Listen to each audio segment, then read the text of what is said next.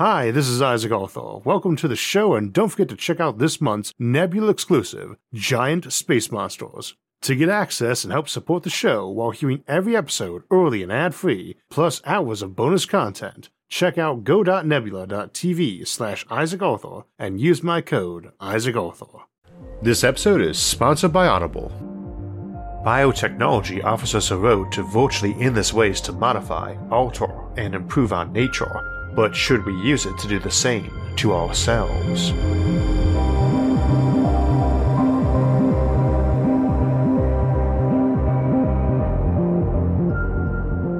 So, today we will be examining biotech, and we should start by asking what we mean by biotech. We are likely at the start of what will be a long revolution in biotechnology, which will change life for humanity as thoroughly as the Industrial Revolution and Information Revolution have, if not more so, especially given that it might involve changing people literally. The word biotech means a lot of things to a lot of people, so I think it would be useful to spend a little time discussing what we mean when we use the word in this episode. The most obvious type is genetic manipulation, in principle, if any person, animal, plant, or microbe has an ability, it should be possible to recreate the ability through genetic manipulation. This should allow everyone to be as smart as the smartest human who has ever lived, as strong as the strongest, and so on. It could allow us to hibernate during long journeys through space or navigate by Earth's magnetic field. In reality, the possibilities are probably far greater than what has naturally evolved and happens to have not gone extinct, it could allow the restoration of long dead species, or the creation of ones which we've never seen, like walking trees or intelligent trees, or trees that grow candy or bacon. I suspect that when most people hear the term genetic manipulation, what first comes to mind is something like CRISPR, or using tailored retroviruses as a way to alter the genes of a living person by adding, subtracting, or altering their DNA. This is known as in vivo gene therapy and is such an incredibly risky and difficult approach that it may be very rare, Retroviruses are pretty sloppy machines and tend to cause a lot of damage while making such edits, potentially resulting in cancers. On top of this, those viruses can also trigger dangerous and potentially fatal immune responses. Since this approach is akin to modifying an airplane while it's in flight, it shouldn't be surprising that it's difficult and very risky. Of course, if it can be made more reliable, it could hold a lot of potential, but we often instead imagine using more artificial approaches like tiny robots instead of viruses, which itself can be a fairly blurry distinction of life versus machine, especially given how tenuously viruses tend to meet the definition of life, and that such machines would likely be reproducing and aping the viral approach to that. Be it nanobot or retrovirus, we still have a long way ahead before such methods would become available for mainstream use. An alternative to gene editing that might be more likely is known as ex vivo gene therapy. This is where you remove some tissues from a person, perhaps just a few cells, and conduct your gene modification on that. This approach is much safer since it's completely external. If there are any problems with the editing process, the cell culture can be destroyed and a new culture started. This method also makes available the use of some chemicals which might be tolerated by the cell culture, but are unsuitable for injection. Perhaps the chemical has some benefit for culture of liver cells, but produces psychedelic effects on neurons. Being able to modify those liver cells in isolation could be a handy solution to that problem. The third gene editing approach, and by far the most controversial, is germline editing, Folks often make the mistake of assuming this involves germs somehow as an analog to retroviruses, but is using the other order meaning of germ as a seed or sprout, and works from the premise of making your genetic edits from that first seed with its single DNA copy. This is where you would modify the genome of an embryo, which then is modified in every cell subsequently divided from that embryo and grows up with those edits integrated into the future child or adult, not only does this alter the genome of every cell that child is ever able to grow, but also alters the genomes of that child's descendants. The consequences of any decision to conduct germline editing will last a lifetime, perhaps many lifetimes, and could have far reaching consequences indeed. But despite its currently controversial status, my guess is that germline editing is likely to be very widespread in the future, especially for non human use. Incidentally, this is generally why I tend to like retroviruses and nanobot options over germline editing. They rely on using untold trillions of little viruses or robots to change every necessary copy of DNA inside a mature organism, which is trillions of times more work, but leaves the door open for agency. an adult would still be able to decide for themselves what to change about themselves, including whether they want to change themselves back if their parents modified them earlier and they, as an adult, decided they don't want those changes. Whether or not parents have a right to modify their child's genes, and how broad that right is if it exists, is an interesting debate, but one you can mostly circumvent if you have the option of waiting and the option of reversal. In general, we should probably expect gene editing of humans in the foreseeable future to be widespread but cautious. Swapping out dysfunctional or lower performing genes for better performing examples already found in the wild human genome is pretty low risk, but it's difficult to imagine ethical ways for novel genes to be safely tested. Of particular difficulty would be verifying that novel genes don't cause mental illness, as proving safety would require testing on a large population of sentient humans.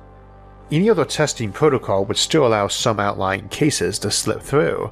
If you're planning on genetically modifying people to be vastly smarter and stronger, you might have to worry about them going all hyper aggressive and narcissistic and trying to take over the world, like the classic sci fi example of Khan from Star Trek.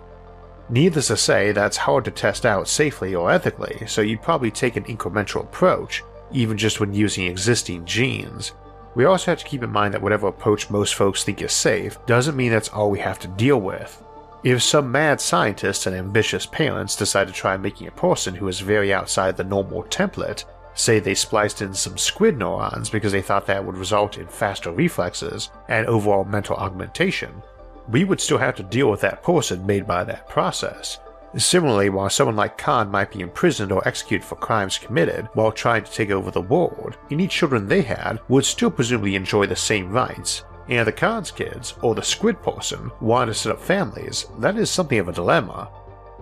An area that is often neglected when people talk about sci fi biotech is pharmaceuticals, but it's important not to underestimate the enormous potential still left in the realm of drugs. In particular, developments in genetic research are assisting the development of new pharmaceuticals in a variety of ways. Better understanding of what genes are doing, especially when they malfunction, can also point the way to new drugs. For example, if a malfunctioning gene is causing a serious health problem by producing a malformed protein, you might solve the problem by supplying the right protein in a pill. If the malformed protein is directly harmful, you might solve the problem by making a drug that binds to it, blocking its effect. If you want to introduce a highly complex molecule into a person's cells, a more efficient route than injecting them with that molecule might be to inject them with some messenger RNA or mRNA, which codes for that molecule. mRNA serves as instructions that the cellular machinery follow to produce complex molecules in your cells. Incidentally, this is how some of the COVID 19 vaccines work, by tricking your cells to manufacture the spike proteins present on the surface of the outer shell of the virus. Beyond more familiar applications of pharmaceuticals, there are also some ways that might be used in combination with genetic modifications. You might control novel gene expression by making the gene require a chemical or element that it will never encounter in nature. Some gene tailored animals that need tungsten to live, for instance, are easily supplied with tungsten, but not from random plants and animals in nature. This approach is potentially handy for controlling tiny designer microorganisms, viruses, or even nanobots we might make in the future. When pharmaceuticals can't fix the problem, you might resort to clone transplantation. Failing organs or amputated limbs could be grown as part of a full human body or with more advanced techniques as individual parts.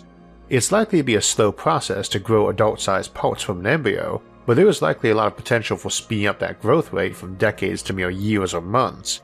Obviously, the preferred goal is just to clone the needed organ, not a whole person, Science fiction has a lot of examples of the latter case people grown to maturity just to serve as an organ bank for another person, or for a full body transplant of someone who is old and plans to transplant their brain into a younger clone. Being able to grow the organs individually circumvents that issue. Being able to take donated organs or advanced prosthetics and implant them to people with no fear of rejection is another goal of biotech, and something that overlaps with the less discussed fields of synthetic or xenocellular implantation. Xenocellular implantation is the implantation of animal tissues modified to be compatible with human biology and immune systems. For example, you might implant modified bird cells into a person's scalp so they can grow feathers, or cuttlefish cells into a person's irises to produce eyes that change color depending on mood. Tissues might be living cells or non living scaffold material which is then colonized by human cells. The example that you might have heard of is washing a pig heart free of its material until just the protein scaffold is left beneath, on which we may grow a human heart. This might be done inside or outside a human. Currently, non living scaffolds from pigs are used to grow organs from human stem cells. Since the non living scaffold material contains no cells, it generally does not trigger an immune response when implanted. If you want to produce complicated structures already present in the animal kingdom, it is much faster and easier to produce them this way rather than trying to program those structures into the genome. These techniques could also be used with fully synthetic cells, which do not come from nature, but were instead designed by engineers from the ground up. Tremendously useful things can be done by modifying nature, but at some point in the past we stopped spending so much time modifying parts of trees and rocks and instead spent time casting metals and weaving carbon fiber. It seems likely that fully synthetic biology will provide advantages over modified natural biology in certain situations. One type of biotech that is almost never depicted in sci fi is engineered microbiota. Microbiota are various organisms which live on and inside our bodies, Engineered microbiota can be naturally evolved organisms implanted from a different individual, domesticated organisms, or fully synthetic organisms designed by engineers. The gut microbiota can be used to produce and administer pharmaceuticals, detect ingested substances, control appetite, and metabolize previously indigestible substances, for example, lactose, some people never develop dental cavities or obesity despite eating the same diet as those who do. Often this is due to a difference in microbiota. On the other hand, perhaps the most wildly exaggerated type of biotech in sci fi is mechanical implants or cybernetics. Cyborg sci fi generally uses cybernetics for shock value, so they're depicted as bulky, intrusive, asymmetrical, and almost always penetrating the skin. The writers and special effects teams are specifically shooting for inhuman and disturbing appearances, perversions, or adulterations of humanity, and as is often the case for science fiction, the science part often suffers for the fiction. Needless to say, adding a 150 pound steel robot arm in place of a flesh and blood arm does not allow you to lift enormous weights, as the arm is still attached to your flesh and blood torso. In fact, you would likely struggle to even stand up straight due to the asymmetrical weight load, so you would have to do a rebuild basically from the ground floor up, and that should not look all non symmetric and haphazard. Though I suppose a cyborg subculture might have big cyberpunk roots and enjoy that look. Also, any device that permanently penetrates through the skin is prone to infection. In reality, mechanical implants will likely only be used when a biological solution is not yet available, either not being invented yet or because there's a long lead time in manufacture, like it takes a year to clone a lung or heart or arm, and you get the cybernetic version in the meantime.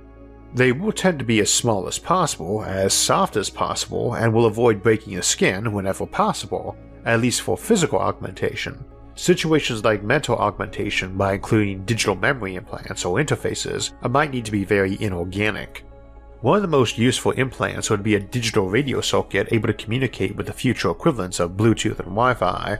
This would allow internal systems to communicate with worn objects and objects in the environment, for example, you don't need to implant large quantities of digital memory. Instead, you wear a small gadget on your person which contains the memory chips, and this gadget communicates with the implanted digital radio. This type of neural radio would also give one a communication capability that would have some similarities to telepathy. You might be able to communicate entire concepts or emotions, or you might just be limited to something like hands free texting or silent phone calls. Even with more limited versions, though, people with this ability would seem connected in a way that is qualitatively different than what is possible via a cell phone. The cultural differences this would produce are likely be analogous to trying to explain internet meme culture to someone who has never seen a computer. The second most useful implant would probably be input and output taps on your sensory systems, giving you access to augmented reality, virtual reality, and sensory recording. With the audio tap, you can play music with perfect fidelity without headphones. So long as your neural pathways are intact, it doesn't even matter if your hearing has been damaged. You can turn off background noises or the steady whine of tinnitus. You can play audiobooks and podcasts while showering or scuba diving. By linking to an external gadget capable of voice transcription and real time language translation, you could mute the actual voice of someone speaking in a language you don't understand and replace that audio feed with the translation. With the video tap, you could overlay a wide variety of augmented reality elements, including anything you're currently looking at your phone to see. If that sounds annoying, imagine the display is less like a bunch of obnoxious cluttered icons, and more like a small window that you call into existence when you perform some gesture, for example, perhaps reaching into your pocket. It behaves very similarly to a cell phone, except you can resize it to be as big or as small as you want at the moment, and when you let go of it, it floats in midair. If you want, you can pull more windows out of your pocket, but they weigh nothing and they don't make awkward pointy bulges in your pocket. When you're done with it, you just put it back in your pocket to dismiss it, or maybe just blink a quick pattern. Recipes or tutorials could hover in front of you as you try to learn a skill. Multifunctional appliances used to have zillions of buttons and knobs, but then they started replacing that with touchscreen interfaces. In an era of ubiquitous augmented reality, appliances will have almost no hardware interfaces at all, they'll be stylish and sleek. If you need to make an adjustment to your bread maker or 3D printer, you'll just pull up a virtual interface that becomes as large as you need it to be, and when you're done, you make the interface disappear again. They'd probably have no other buttons, just a jack for manually adding some universal control device if needed.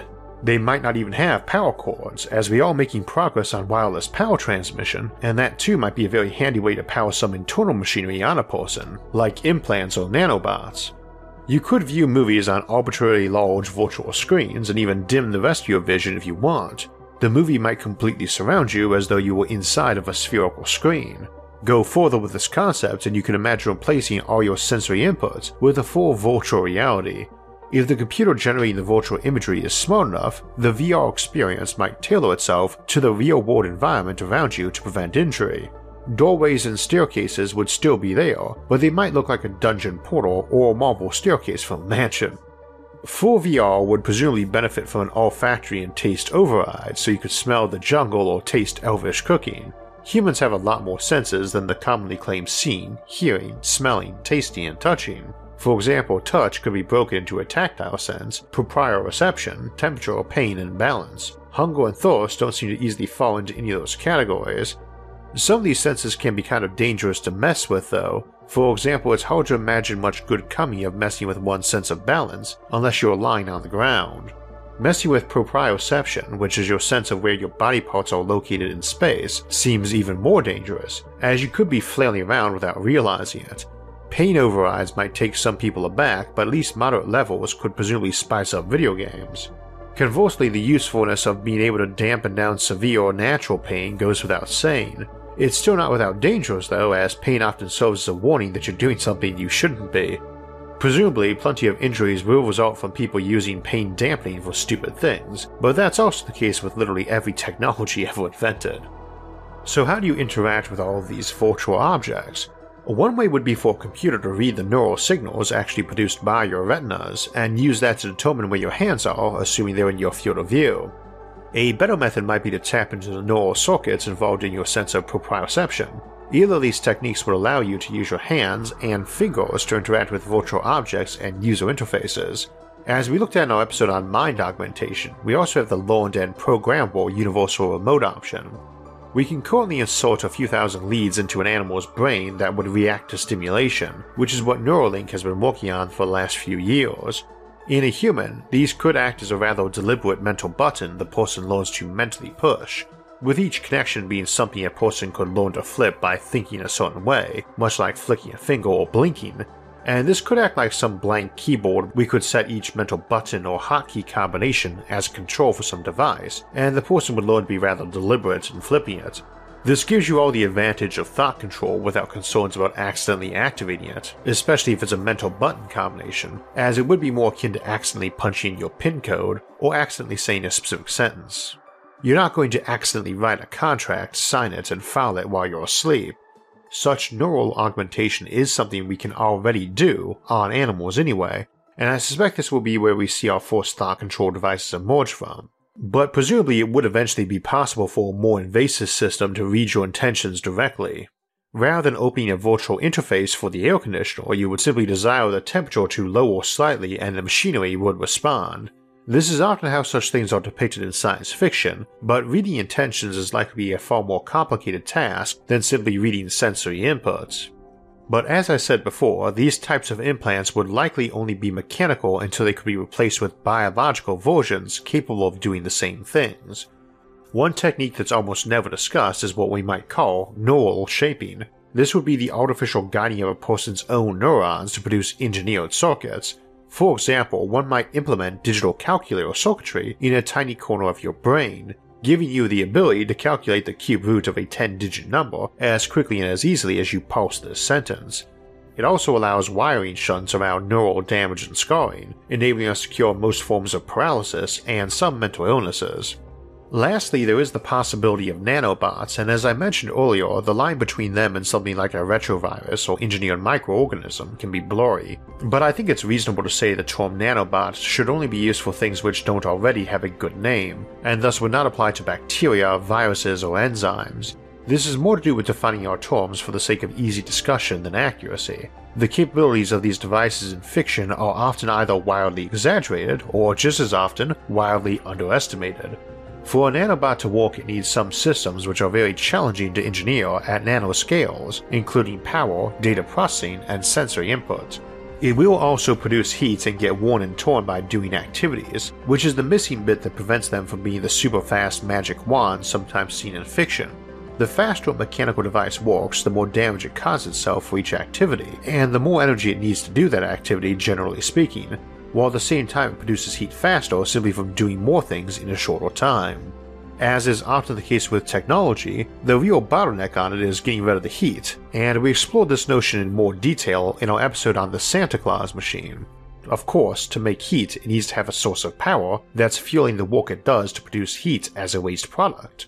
The most readily available sources of power in an organism are either blood sugar and oxygen or beamed power from an external source, the latter is sufficient in a clinical setting, but can be awkward to maintain as part of day to day life.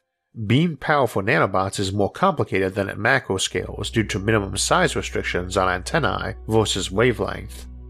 One alternative is the multi tiered approach we sometimes discuss for nanotech, where you have bigger microscopic factories controller bots who produce and manage many specialized species of nanobots, and in a similar way to how mitochondria produce fuel for our cells, you might have a large control bot producing some nanobot specific fuel via beamed power.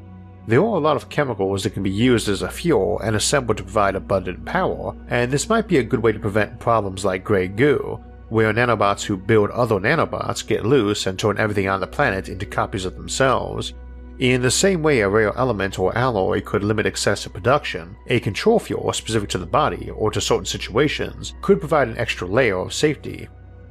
Data processing would also consume a large portion of a nanobot's total power budget, and space is limited for complicated logic circuits.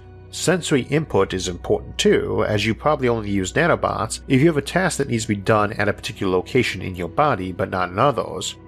Most importantly, they might not self replicate, Designing a device to self replicate is more challenging than designing a similar device that does not, and requires additional hardware, resources, and capabilities. It also raises enormous liability risks in the event that it colonizes people without their consent, or replicates out of control within the intended host.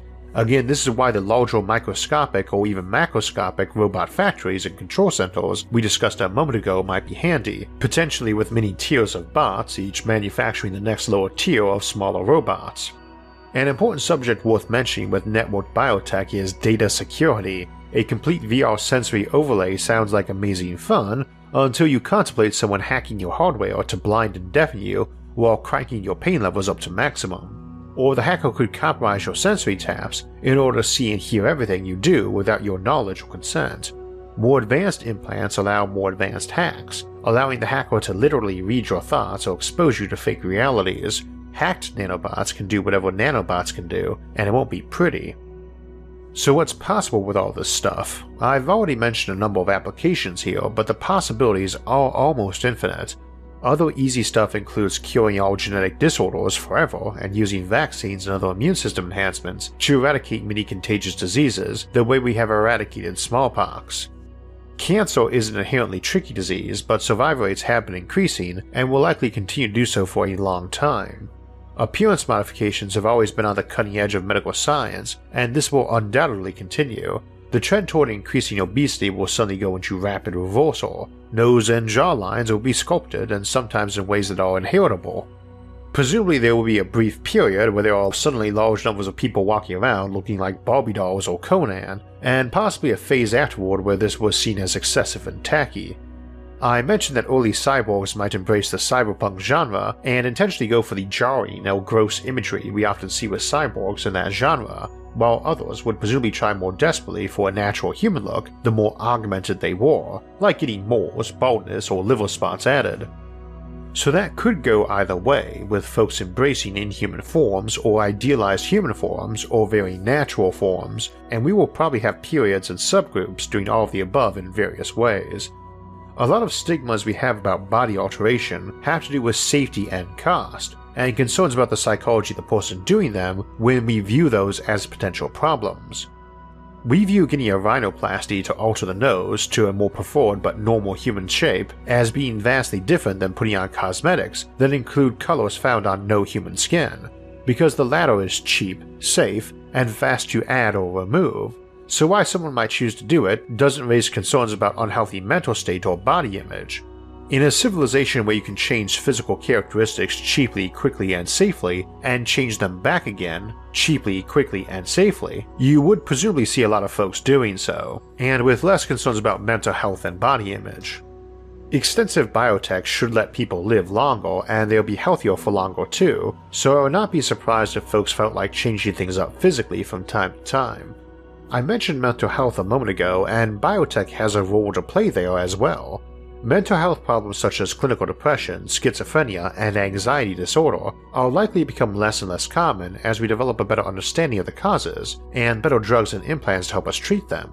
As well as better counseling techniques, I would hope, but we are focused on biotech today. Certain gene variants are likely to be associated with certain mental health problems, and biotech should allow options for easy early detection and intervention, Augmentations, possibly excluding cosmetic ones, are likely to creep in slowly and quietly unless some avenue for unethical human experimentation suddenly opens up.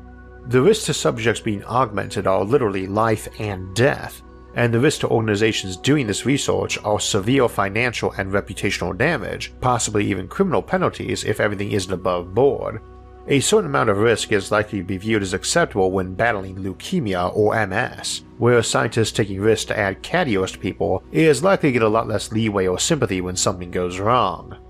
One of the big risks is the potential for unanticipated interactions between different biotech treatments. Maybe a rare gene variant is discovered that is associated with cavity free teeth, and another one is discovered that is associated with champion weightlifters. Great! So a generation of parents pays gene clinics to add these two discrete genetic modifications to their embryonic offspring. Unfortunately, when the children reach middle age, it is discovered that the specific protein forms produced by the two gene variants combined leave plaques in the brain, resulting in early onset dementia or hyperaggression in the midlife. Doctors have been administering these two genes to kids for decades by the time the interaction is discovered, and now you have a bunch of muscle bound, cavity free lunatics wandering the earth, presumably turning to cannibalism with those perfect teeth of theirs. In the more distant future, people living in space habitats and colony ships will likely no longer experience muscle wasting or other maladies which result from long periods in zero G. Their tissues might be made tougher to allow them to hold their breath for long periods of time while walking unprotected in space. You might add something like an additional eyelid, like cats have, with the intent of allowing folks to keep their eyes open in a vacuum, where liquids normally freeze or turn to gas, its uses in turning desolate planets habitable, either by molding the planet to be more Earth-like, terraforming, or sculpting species to be more adapted to that planet, bioforming, are topics we have examined on other occasions, but are clearly enormous. Biotech is potentially both a great danger to humanity, but also a great potential boon, as is often the case with an emerging technology. But it differs from most, as it doesn't just allow humans to alter their environment or interact with it in novel ways, biotechnology lets us alter the human itself, for better or for worse. So we have a couple of announcements along with our upcoming schedule, but first, last week we were looking at the impact of multiverses on the Fermi paradox, and we mostly looked at the alternate reality types of multiverses. not those dealing with older universes or parts of our own universe beyond the edge of the observable universe, where the CMB originates, the cosmic microwave background radiation. And it's a topic we'll probably look at in the future. But I want to give a shout out to my friend Brian Keating, host of the Into the Impossible podcast, which is also available here on YouTube. Brian's been one of the strongest forces for conceiving and pushing forward research for cosmic microwave background radiation, having worked on BICEP 2, and he's currently the director of the Simons Observatory under construction in the Atacama Desert that will continue that research. He's also the author of the book Losing the Nobel Prize, which discusses the BICEP experiments, but also zooms in on some problems we have nowadays with how we go about these super large or important research projects, and how it might be hindering scientific progress, it's also a wonderful exploration of how scientific progress takes place, and the audiobook version is excellently narrated. So I'm glad to name it our May 2021 SFIA Audible Audiobook of the Month. Audible has the largest collection of audiobooks out there. Indeed, it's so large you could hit the play button and still be listening to new titles a few centuries from now. And as an Audible member, you will get one credit every month good for any title in their entire premium selection. That means the latest bestseller, the buzziest new release, the hottest celebrity memoir, or that bucket list title you've been meaning to pick up. Those titles are yours to keep forever in your Audible library. You also get full access to their popular Plus catalog. It's filled with thousands and thousands of audiobooks, original entertainment, guided fitness and meditation, sleep tracks for better rest, and podcasts, including ad free versions of your favorite shows and exclusive series. All are included with your membership so you can download and stream all you want, no credits needed. And you can seamlessly listen to all of those on any device, picking up where you left off. And as always, new members can try Audible for 30 days for free. Just visit audible.com slash Isaac or text Isaac to 500 500.